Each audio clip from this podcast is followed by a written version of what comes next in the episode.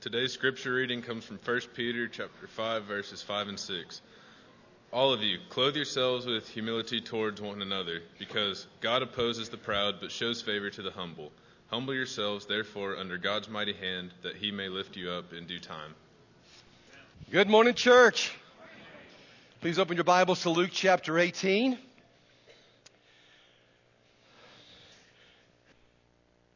God opposes the proud, but he shows favor to the humble.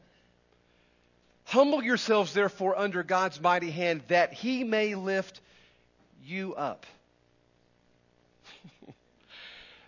if you make it your business to humble yourselves before God, did you hear what he promises? He will exalt you.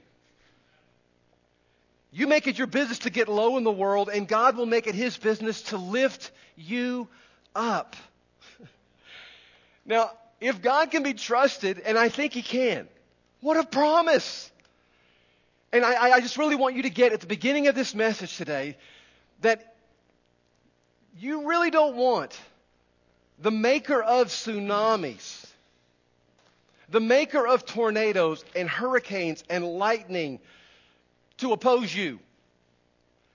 But you do want the manufacturer of sunrises exalting you. You do want the inventor of DNA and thermodynamics exalting you. You want the designer of gravity lifting you up. You want that. So if I mess this up this morning, somehow or another, you don't walk out of here with that point. That's what God wants to say to you.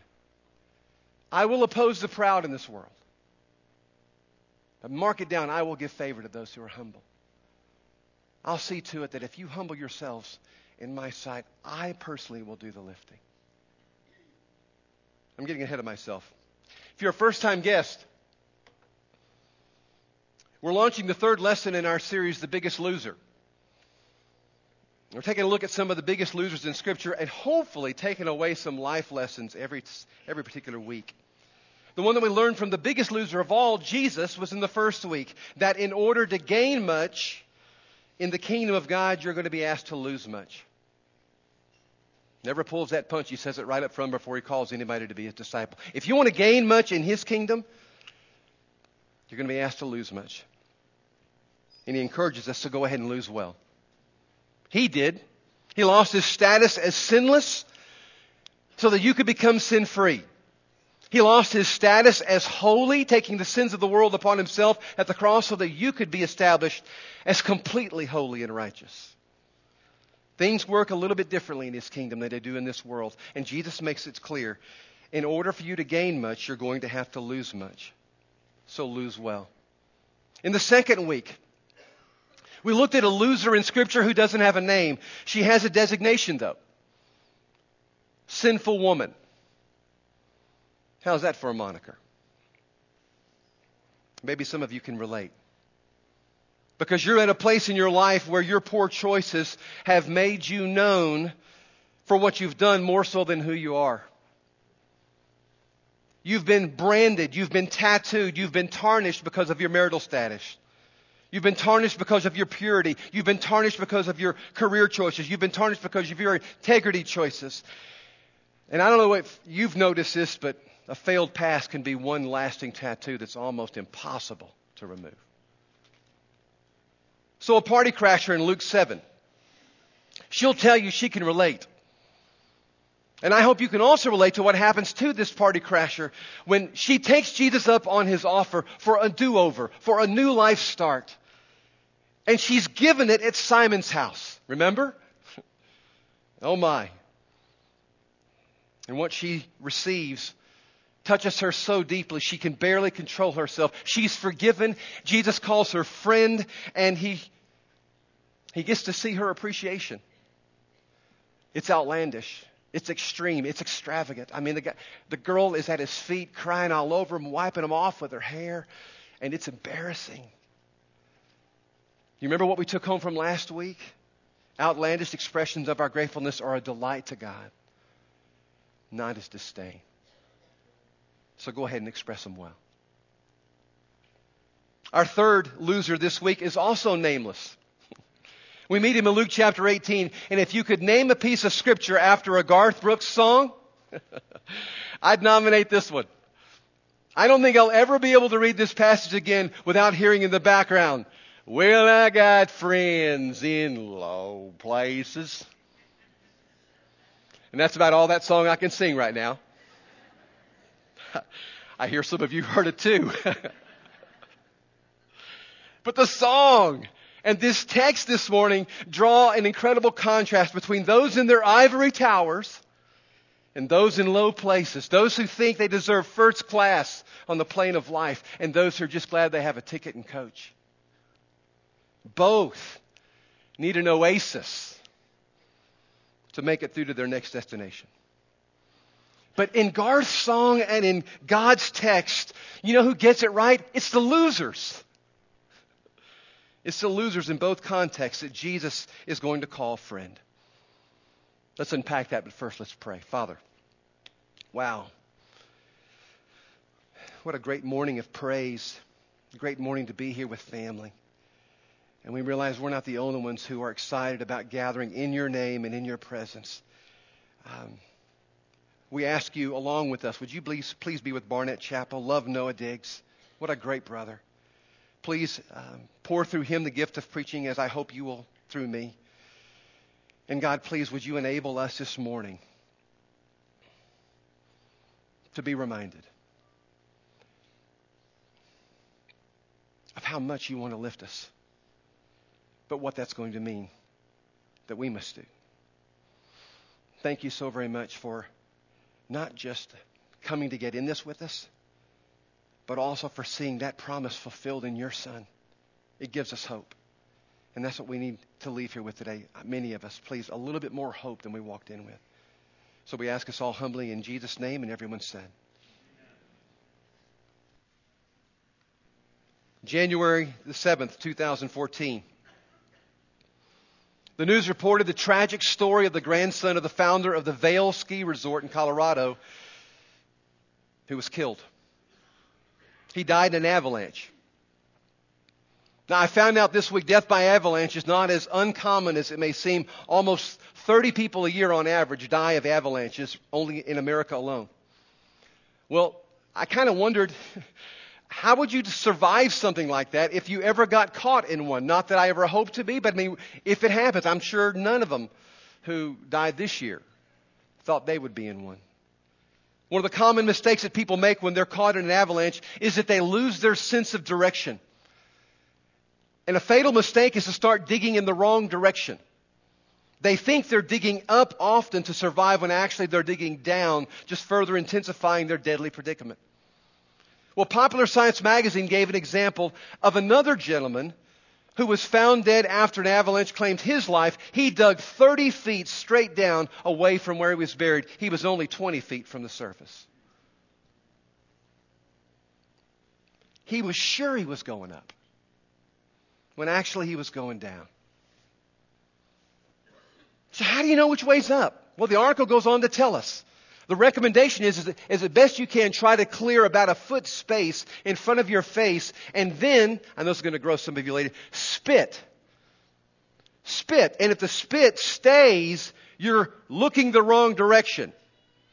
Gravity's pulling it down, but if the spit comes back and hits you in the face, that's a good thing.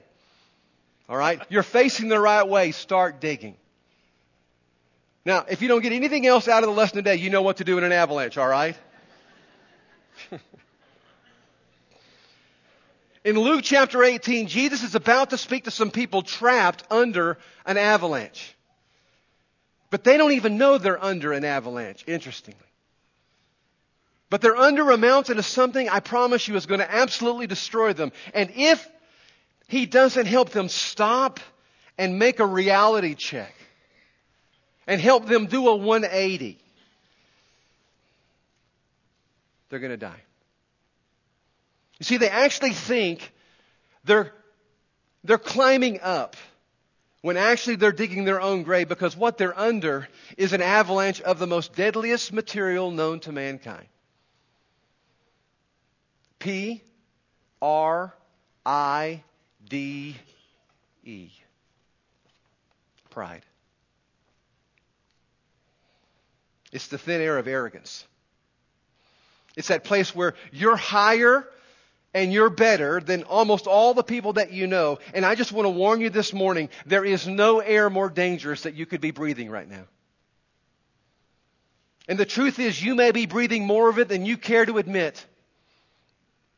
I've had to admit it this week, and it has been pretty painful. The truth is, friend, if you don't do a reality check this morning, you may not make it to next week. However, if you walked in here this morning and you're under anything but an avalanche of pride, you're in the right place just as well.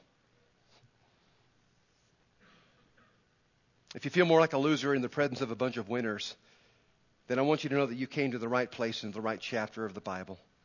And I think, I think with all my heart, God has a message for you that's going to make a difference.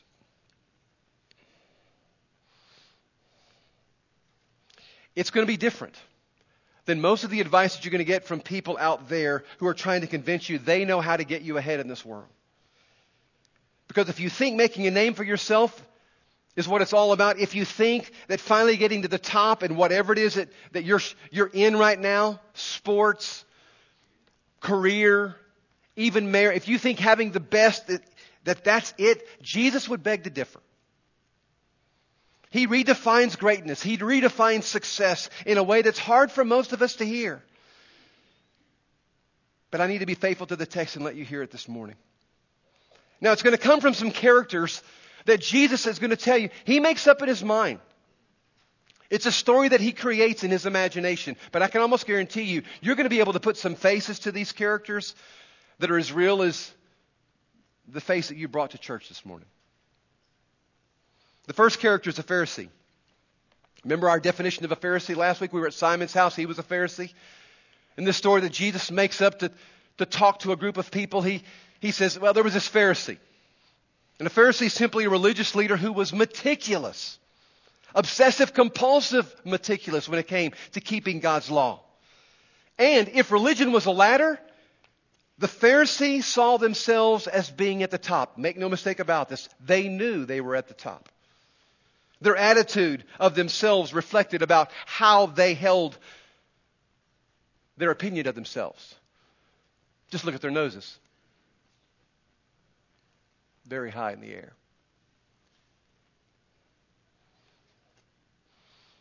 If that looks a little bit weird, it's because, remember, the air's a little bit thin when you're standing above everybody else.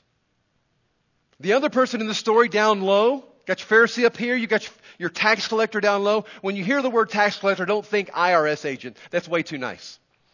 Think in terms of the corporate thief Bernie Madoff. Tax collectors were shysters with government clearance. They were despised by their own people, the Jews, and for a very, very good reason. We all hate to pay taxes. Some of you are still working on your tax return. God bless you. We haven't got ours filed yet either. We hate to pay taxes, most of us. But we hate to pay even, even, even worse, more taxes than we need to. And let me tell you what, if there was a tax collector in your community, you were going to pay more taxes than you needed to because that's how they made their living. And they had government clearance to do it through extortion, coercion, however. They could get out of you whatever they could get out of you. And the people hated them for it. When you're thinking spiritual ladder here, you got the Pharisee up on top, and down below here, you've got the tax collector. Two rungs up, maybe a prostitute.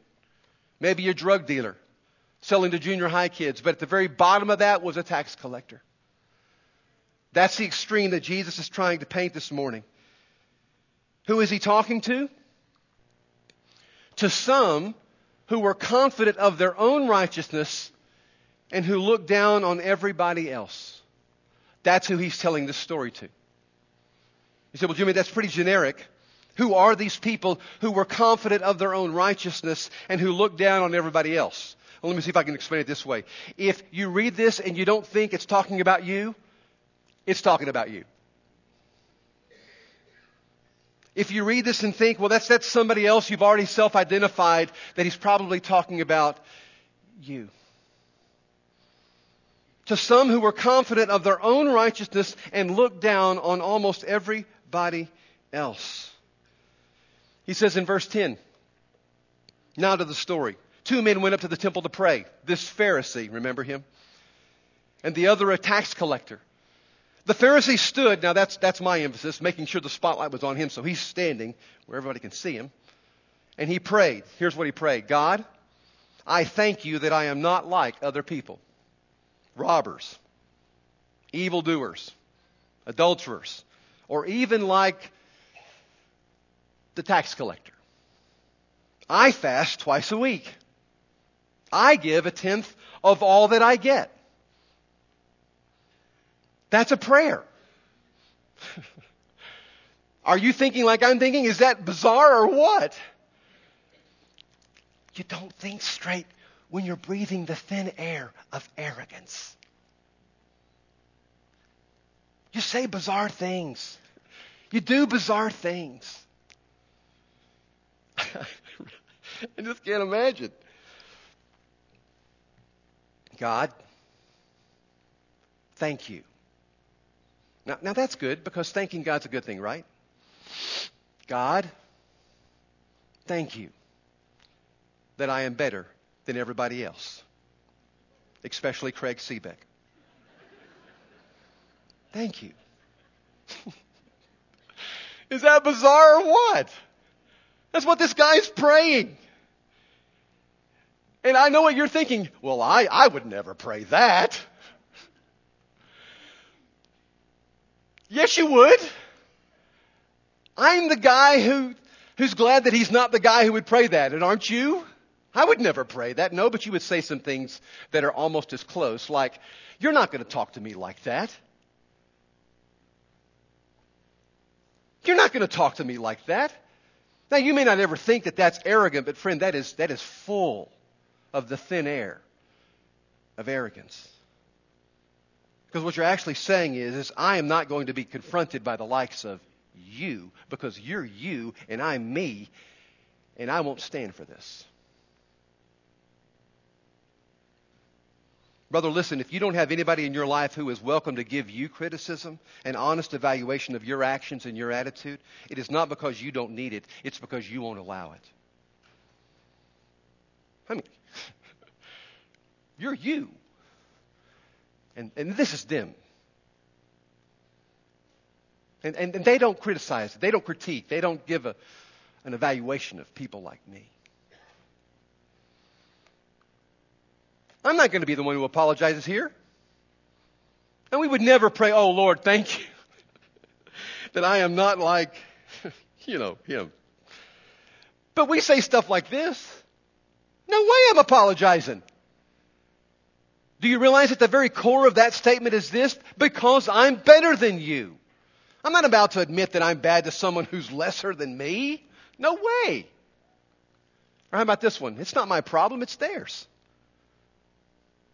That's why this is a mess. That's why we can't get our marriage together. That's why we can't move this company forward. It's because of my boss. It's because of my son. It's because of my mom. It's because of my coach. It's because of my ex.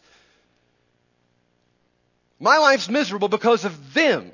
They're the ones that ought to be on trial, not me, because I'm better than them. Now, we don't say that, but that's what we think. Jesus says in Matthew chapter 7, that's called logitis. You remember that, don't you? When he tells that story about the bizarre, again, we're, we're, breathing thin air here. The bizarre guy who, who's got this log in his eye and he's going to try to get the speck out of that other guy's eye. The little bitty thing that has to take a microscope to be able to see, but he can't, he can't get there because the log's in his eye. Logitis. Because we can see 2020 when we're looking at everybody else's faults, but we've got this blindness in our eye, this log in our eye when it comes to our own. I do when I drive. Can I just confess that to you? I have logitis when I'm behind the wheel.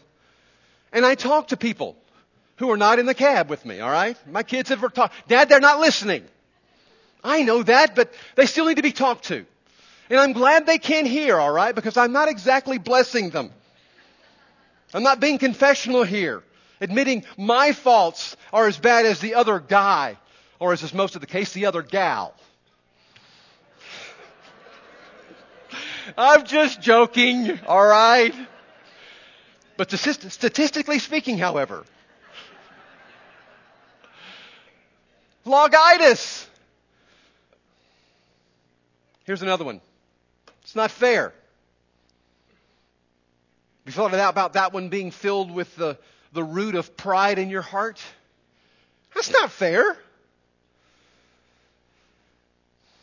I'm not talking about an injustice done to someone else. I'm talking about the one that you believe is being done to you. That's not fair. Because I'm more deserving. I'm more worthy. And I really hesitated to, to put this one in my message, but I think I need to. Especially considering the context. God nailed me with this the first year that I was preaching with you guys. It was November, and I had drawn a tag to go hunt in Iowa with my longtime hunting buddy, Jamie. We had an absolute, we always have had a good time. But this year, I didn't have a good time. And here's why. Because Jamie killed that.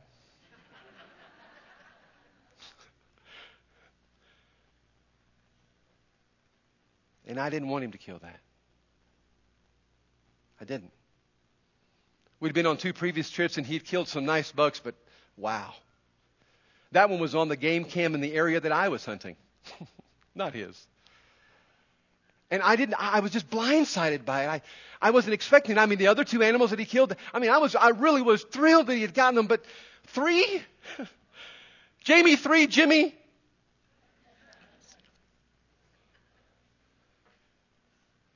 I was so ashamed. I tried to be congratulative. Man, great buck. But I, I have to believe that my attitude l- just reeked through, all right? Leaked through.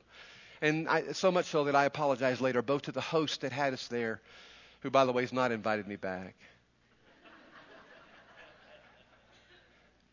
and Jamie. Pride blinds you to your own weaknesses, doesn't it? And I got to tell you, folks, I don't struggle with envy a great deal. But when I do, I know why now. It's because I think I'm better than the person who just received something I'm envious of.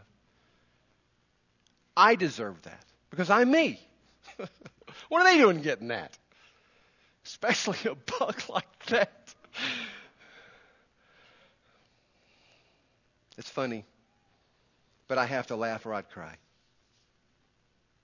God opposes the proud. Two days later, a buck is at 30 yards, and I missed him.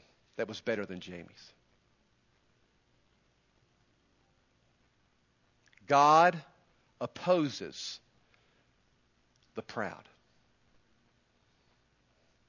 I'm still learning from that lesson. Here's another one.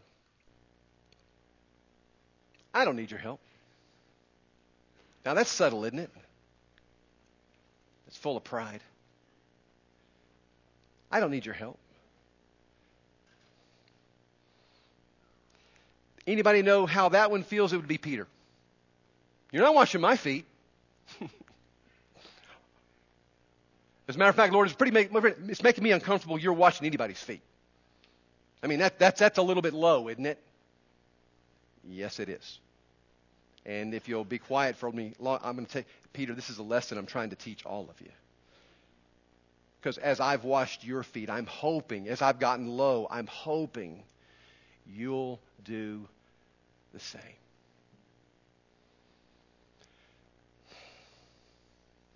Pride will destroy us. Jesus said, Peter, if you won't, if you won't get low with me here, if you won't allow me to get low, uh, you have no part in me. Because lowness is a part of this kingdom. Because in order to be raised to the height of God and His dream and His, his hope for your life, you're going to have to get low. Part of the problem is, eh, probably most of the problem is this, is that we view most of our life from the exterior, don't we?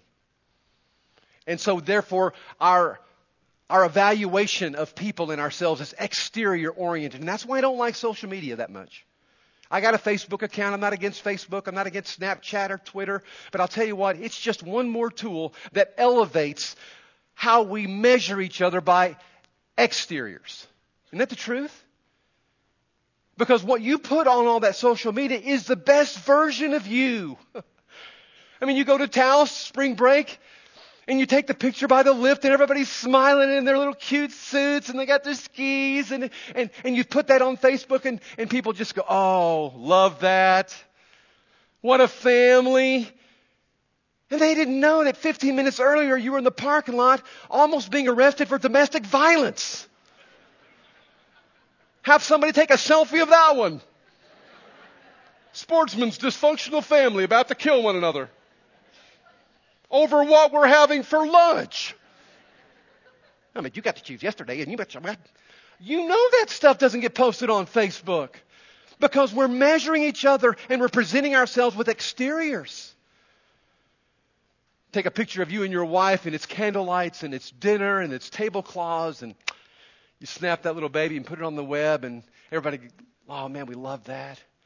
You put the caption underneath it, oh, only the best for my, my girl married up out of my league. That's Saturday night. Nobody takes a selfie of the Monday morning when you're not speaking to each other at breakfast because on Sunday she found some texts in your phone to an old girlfriend you didn't tell her about. Yep, this is me on the couch. Haven't slept in two days. I'm a jerk. And there's only one like. It's from your wife. Like that.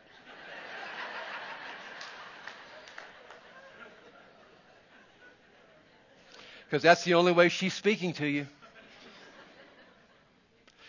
We don't post that stuff because we want to present the best version of ourselves, but thank heavens we don't do that at church.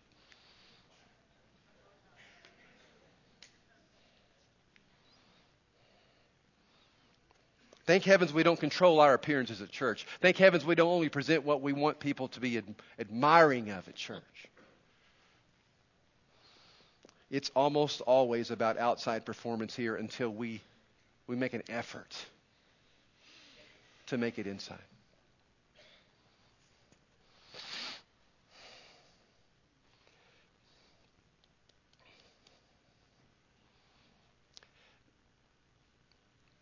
This made up story of Jesus takes place at church. Did you notice that? It's at the temple. And the Pharisees making sure that he's in a place where everybody can see and, and, and hear about his um, fasting twice a week. The law in Leviticus 16 only required once a year.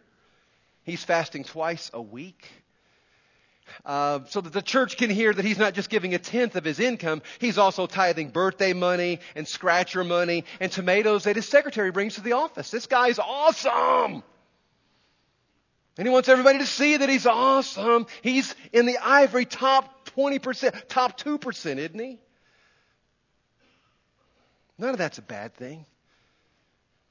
What makes it bad is that he wants credit for it. He wants credit for it. He's not giving God thanksgiving and, and, and just as amazed at his graciousness in his life, he, he wants people to notice that this is about him, not about God. Almost forgot that there's another character. Verse 15. This is not a guy that's in the ivory tower. This is a guy that's in the low place. The place I don't belong, the distant place, the text is going to say right up front. But the tax collector stood at a distance. He wouldn't even look up to heaven, but he beat his breast and he said, God, just have mercy on me, please. Because I'm a loser. I'm a sinner. Interesting. The tax collector isn't here to win anybody's approval at church, but God's. He doesn't care who sees him, but God. He's interested in an audience of one, only God's. And that's why he can't even look him in the eye.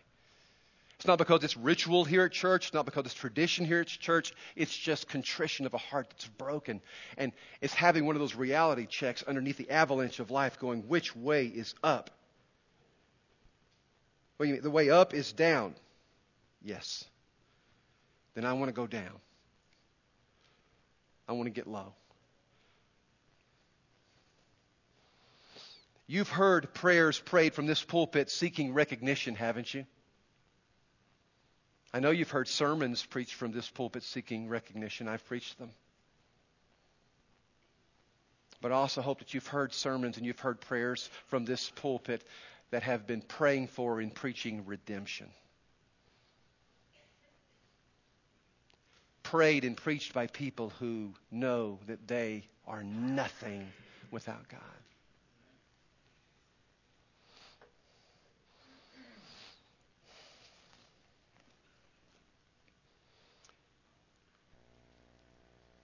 Looking at that fella, beating his breast, head down, Jesus says, I tell you, this man, rather than the other, went home justified before God. For all those who exalt themselves will be humbled, and those who humble themselves will be exalted.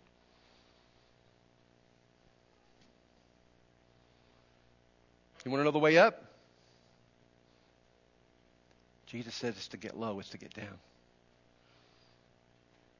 Rick Wallenda, the famous high wire walker who walked a high wire across Niagara Falls, who walked a high wire across the Grand Canyon, is a Jesus follower. And he has breathed some pretty thin air. Not of arrogance as much. He could. But he knows that he's very capable of doing that. He understands that pride comes before a fall, and if there's anybody who doesn't want to fall, he doesn't want to fall. And so, you know what he does after every event in which he demonstrates his gifts and his abilities that God has given him? You know what he does after every event? He gets low. He picks up trash, not for one, but two hours minimally. Because Mr. Wallenda will tell you if I don't purposely get low in this life, if I don't purposely humble myself, I've heard the scripture. God says, I will bring you down, and I don't want to fall from where I walk. Friend, I don't know where you're walking, but you don't want to fall from where you walk either. Because when you get brought down by God, it it's painful.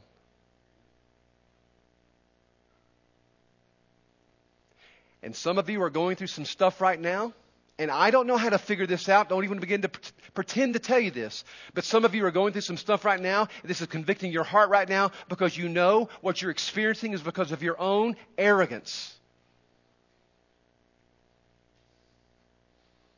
And as faithful as he is to say this, if you will get low, I will lift you up. He is faithful to say this. If you try to make yourself more than you are, I will take you down. I'll knock you off that high horse personally. I admire Rick's courage and I admire Rick's transparency. If I don't get low, God will make sure I do. I don't have time to go into all these because we're out of time. But here's a couple that I came up this week that that I think are behind the scenes that are that are some of the low places, some of the low things. They're some of the things that I'm trying to do in my life. Spend some time at a nursing home. It's pretty low place in our community, isn't it? Voluntarily confess sin. Not because you got caught, but because you know if you don't fess up to this, God's going to expose it on His time, and that's never pretty. Give sacrificially and anonymously. Don't let the right hand know what the left hand is doing. Treat others better than I do myself, but do that quietly. Not to where you happen to mention and someone overhears. And then the last one. This one's tough for all of us. Be willing to ask for help. It's been a tough season of my life. I can't remember when one's been more intense and filled with some, some challenges that, that deal with um, my mind and deal with my emotions and my family more. And I've had to ask for help. And I got to be honest, more so than I want to. So I'm trying to learn in this school of, that God has me in for the moment of trial and difficulty. And I'm asking the questions God, is it because of, of my ability to, to get up on my high horse? Is it because of my pride that any of this? If it is, God, I'm going to go. I'm going to go get low and teach me what I need to know in that in that low place. Help me find some new friends in those low places. And He's been faithful to do that, and He'll be faithful to do the same thing for you, friend. You got to lose big before you win big. Those are his words, not mine. I'm here just as the messenger, not as the creator. And so I want to invite you this morning if I want to throw a little curve here, Patrick. Instead of that next song that we were going to sing, could we go back and sing the song we sang before the lesson? I just thought, wow, as we were singing that, that would be a tremendous invitation for us to do. Would you pour out your soul this morning? I know that you came here and you're, you're wanting us to all see the, the best presentation of yourself, but some of you, not all of you, I know that this isn't the best place to do some of this. That's why we encourage you, get in community groups, get into some smaller group somewhere, because this transparency has to take place somewhere. Or you will keep up this image that is false, and one day God's going to reveal that, and you are going to be so embarrassed and so ashamed if it's on Judgment Day. When what's really been in the darkness comes out in the light. Yeah, you don't want that to happen. Bring it out now. And if we can help you do that, we're going to have shepherds at the back, and we're going to have some shepherds up at the front. And we're here today to help you get low. And, and, these are, are leaders who are trying to lead in their own transparency. We've got lots of room to grow here and, and where we've been weak and God's made us strong, and we're growing in that. But, but we want to come alongside you today and help you get low, okay?